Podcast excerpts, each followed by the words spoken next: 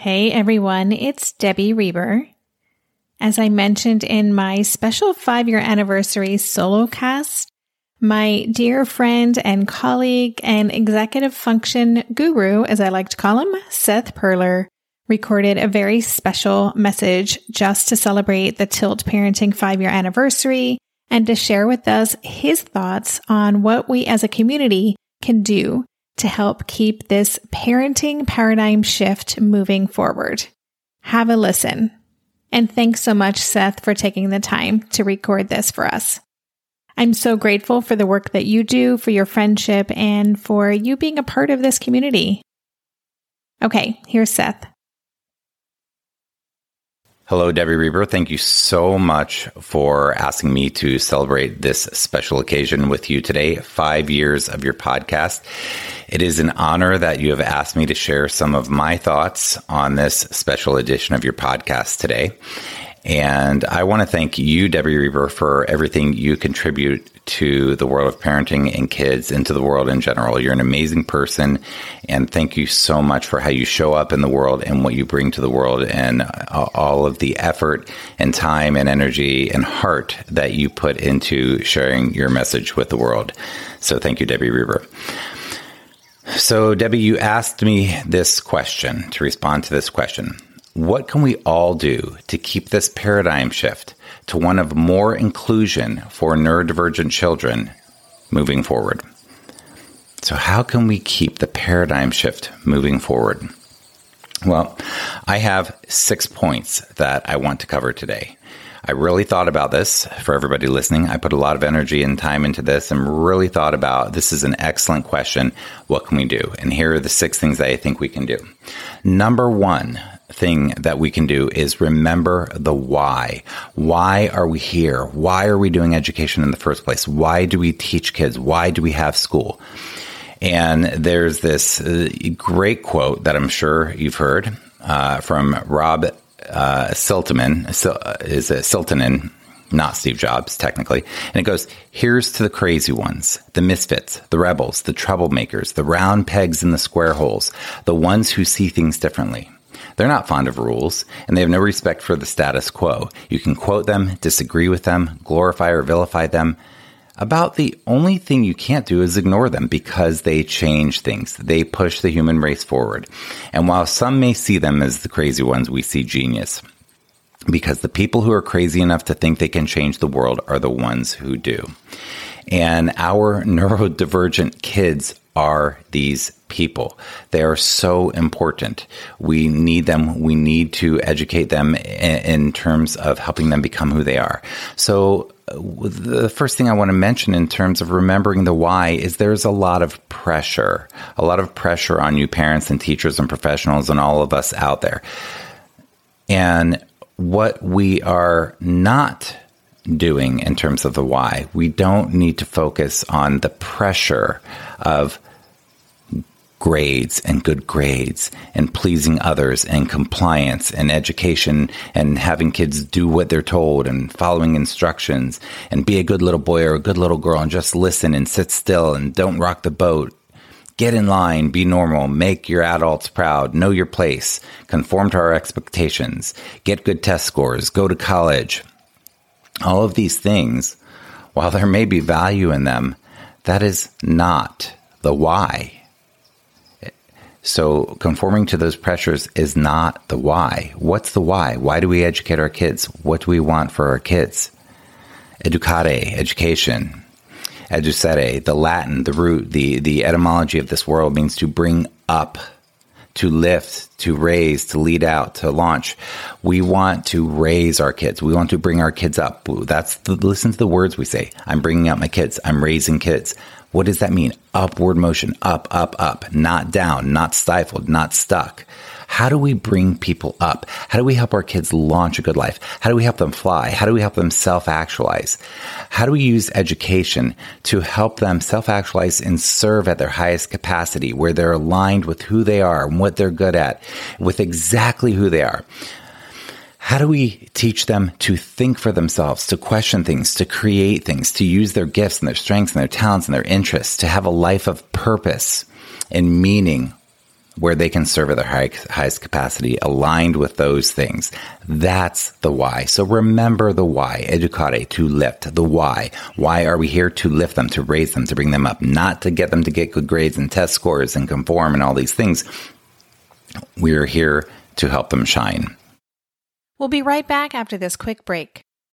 There's so much more to maintaining a healthy gut microbiome than eating a balanced and healthy diet. Travel, certain medications, and of course, something many of us have plenty of in our daily life, stress, are just some of the other factors that can totally throw off our systems. Enter Ritual. They created Synbiotic Plus, a three in one supplement with clinically studied prebiotics, probiotics, and a postbiotic to support a balanced gut microbiome. Their supplement includes two of the world's most clinically studied probiotic strains to support the relief of mild and occasional bloating, gas, and diarrhea. I like Synbiotic Plus because it delivers all this goodness in one single nested minty delayed released capsule designed to help survive the harsh conditions of the upper GI tract. And because the capsules don't require refrigeration, I just keep them on my desk so that I get that helpful visual cue every morning. Plus, they're easy to bring with me when I travel. There's no more shame in your gut game. Synbiotic Plus and Ritual are here to celebrate, not hide your insides. Get 25% off your first month for a limited time at ritual.com slash tilt. Start Ritual or add Synbiotic Plus to your subscription today. That's ritual.com slash tilt for 25% off. We just celebrated our two year anniversary of Gotcha Day when we adopted our sweet Haskell, my cat who acts like a dog, plays fetch, and who I'm pretty sure has sensory processing differences. Are you getting a new pet soon? That means you'll need to think about getting the necessities like food, toys, a bed. Something you may not be thinking about though is pet insurance. That's why you should check out ASPCA Pet Health Insurance. The ASPCA Pet Health Insurance Program offers customizable accident and illness plans, making it easier for pet parents like you to help your pet get the care they may need. The ASPCA Pet Health Insurance Program has been around for over 18 years, and they've helped more than 600,000 pets during that time.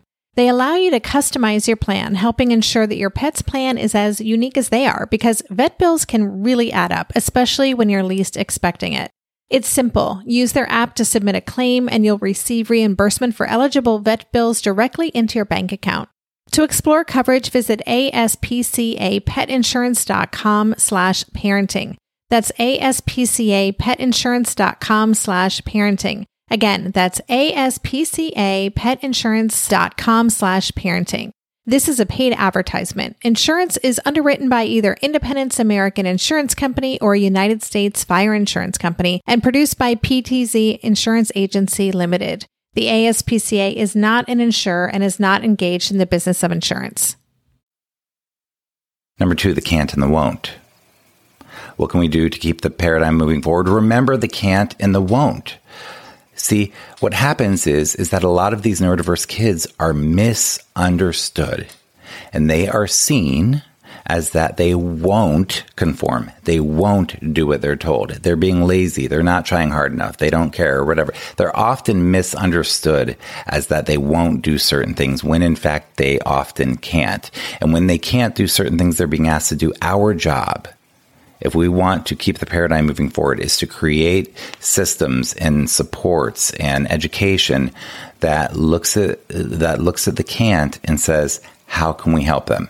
Not how can they try harder to conform to us? How can we conform to their legitimate needs to help them get what they need in order to have a great life? So remember, there's an important distinction between the can't and the won't. Number three, question everything. If we want to keep moving forward, we need to question everything. So there's a quote, once in a while, it really hits people that they don't have to experience the world in the way they've been told to by Alan Keeley. We don't have to experience the world in the way we've been told to.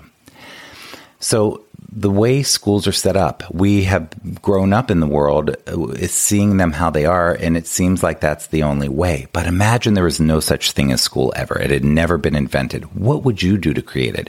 If no, grades didn't exist, grade levels didn't exist, subjects didn't exist, what subjects would you create? Would you do it by subject? What would you do to create schools or education or something to raise our kids up? Now, how can we question everything? Well, I think it's important for us to question everything in, in the education system, to question grades, to question grade levels, to question how the system's set up. But when we think about these things, I think it's important for us to work backwards. And what I mean by that is this. What do we want school to do? Well, like I said before, I want it to teach kids how to think for themselves, how how to question things, how to create, how to be self learners, uh, things like that. So, and what do we all want for our kids? Well, the thing I've heard more than anything is parents say, "I want my, I just want my kid to be happy. I just want my kid to be successful." What the heck does that mean? We want our kids to be happy, healthy, and successful. We need to think, what does that mean? What does it look like when a child has grown up and they're happy, healthy, and successful, and contributing member of society? They're serving, they're aligned with who they are. What does that look like? And then we can reverse engineer and see, well, how can we design educational uh, approaches that can help them be that help happy, healthy, contributing, successful people. That's what we all want. Question everything is number three. Question everything. Pretend none of this existed. When you get a gut feeling something's off, it probably is. Question it. Number four, speak up. Martin Luther King Jr. said, Our lives begin and end the day we become silent about the things that matter. And a lot of times, parents and teachers are um, shushed, are told, you know, we've got this, you know, um, are told your voice really is not that important. And it's hard to stand up to um, big power and speak our what seems like a little voice. But we have to do this. Well, how do we speak up? How do we advocate for our kids? How do we do this? We got to be the squeaky wheel. Well, connect with each other, make grassroots groups, make clubs, connect with like minded people, create meetups, be the squeaky wheel, speak up, connect with others, take action now. Literally now. Stop the car, stop the podcast, whatever what can you do to connect with people and raise the vibration, raise the voice, and to speak up, connect and speak up. Number five, number five, Debbie talks about this a lot. Do our own deep inner work. If we want to move the paradigm forward, we've all got stuff. We've all got dysfunction, maladaptive patterns, things we've grown up with that are not working. The problem is, is we don't always do our deep inner work and we don't always question those things. But if we really want to help our kids, it's so important that we address our own traumas and things like this. So Abraham Maslow said, what is necessary to change a person is to change his awareness of himself. So, whatever your deep inner work is, your meditation, your prayer, your journaling, your therapy, your support groups, your reading books from people who inspire you, what can we do to do our own deep inner work, to work with our challenges, our things that are often really hard to work with? But once we do, it models it to the kids. It helps us be better for the kids. It really helps them. We, I, I can't, I can't say enough about this. Do our own deep inner work, the challenging work. We'll be right back after this quick break. Number six, the last one. Let me review these before I do this. Number one was remember the why to lift, to raise so that they can launch. Number two, the can't and the won't. We need to know when it's a can't and when it's a won't and help our kids compassionately, empathetically with the can't. Number three, question everything. If it doesn't seem right, it probably isn't. Just because it's the way it is doesn't mean it's the way it has to stay. Number four was to speak up, advocate, connect to do that. Number five is to do our own deep inner work. And number six, the last one, the last one. What's it really, really all about? What's it really all about? You might be surprised by this, but I think that all of us would agree that what it's really about is love. Love, the relationship. Our relationship with our kids, whether you're a professional, a teacher, a parent, our relationship with our kids, we do it because we love them. We care about these human beings. We want to see them have a great life. This is about love. We don't often say that. Teachers don't often say, I do this because, well, actually, they might. I love kids. These are expressions of love, how we help our kids. Mary Williams says this quote here Our deepest fear is not that we are inadequate. Our deepest fear is that we are powerful beyond measure. It is our light, not our darkness, that frightens us. We ask ourselves, who am I to be brilliant, gorgeous, talented, fabulous? Actually, who are you not to be? You're a child of God. Your playing small does not serve the world. There is nothing enlightened about shrinking so that other people won't feel insecure around you. We are all meant to shine as children do. We are born to make manifest the glory of God that is within us. It's not just in some of us, it's in everyone. As we let our own light shine, we unconsciously give other people permission to do the same. As we are liberated from our own fear, our presence automatically liberates others. Now, I did not read this to be religious or to um, say anything controversial in terms of spirituality. I read this because of love, and I think it's a fantastic expression of love of that we love our kids. We don't want them to play small. We want them to really shine. So, number six, the last one is love.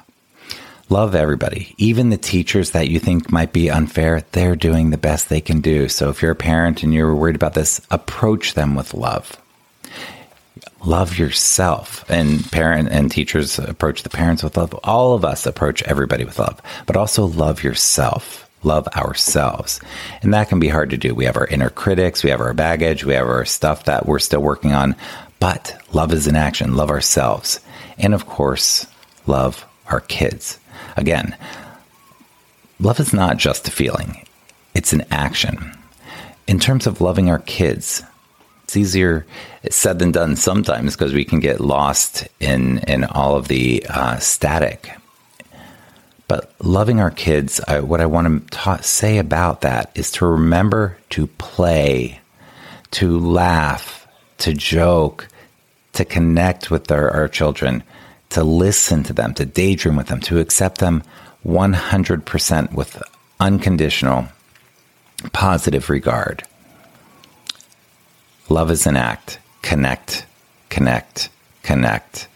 Play, joy, connect. Don't forget to spend time.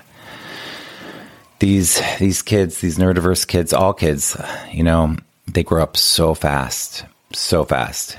And time is so precious and all the time with them to connect. And again, there's so much static and clutter and and noise in the periphery pressure, as I started talking about in this discussion today. Pressures with grades and compliance and kids doing what they're told and following instructions and be, be a good little boy or girl and pressure to sit still and not not rock the boat and make people proud and all those pressures. How important are those? Really? When it comes down to it, it's the time. So, my last encouragement is to make time to play and connect today with your child. My name is Seth Perler. I'm an executive function coach. I help struggling students navigate this thing called education so they can have a great life.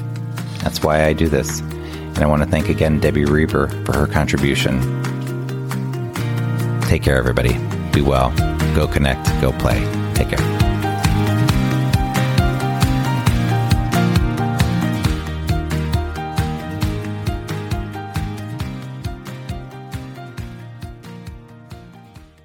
Lynn, this time of year, parenting can be such a flusterclux. You've come to the right place. I'm Lynn Lyons, and I've been treating anxious families for over 30 years. I'm Lynn's sister in law and co host Robin Hudson. Join us for Flusterclux, a podcast for parents who worry. Wait, that's everybody. Yeah, these last few years have felt like one long anxiety attack for so many. Why do you think parents are always surprised that a podcast about anxiety relates to them, even if no one in their house has an anxiety disorder? Well, worry is human. Everyone does it, and anxiety shows up when we face uncertainty. All the parenting tips you've taught me have been essential. I love to break it down into skills we need to manage worry in our families. We've covered so many topics depression, burnout, meltdowns, perfectionism. Don't forget scary mothers in law. Right, but of course, that's not my mother in law. Because that's my mother. And a listener. As a psychotherapist, I like to teach parents and kids how to respond to everyday moments in healthy ways. Managing anxiety really can be taught. It really can. And I'll even tell you what to say. We talk about serious stuff, but without being too serious. Anxiety wants everything serious. Anxiety doesn't stand a chance when we're laughing, even about the tough stuff.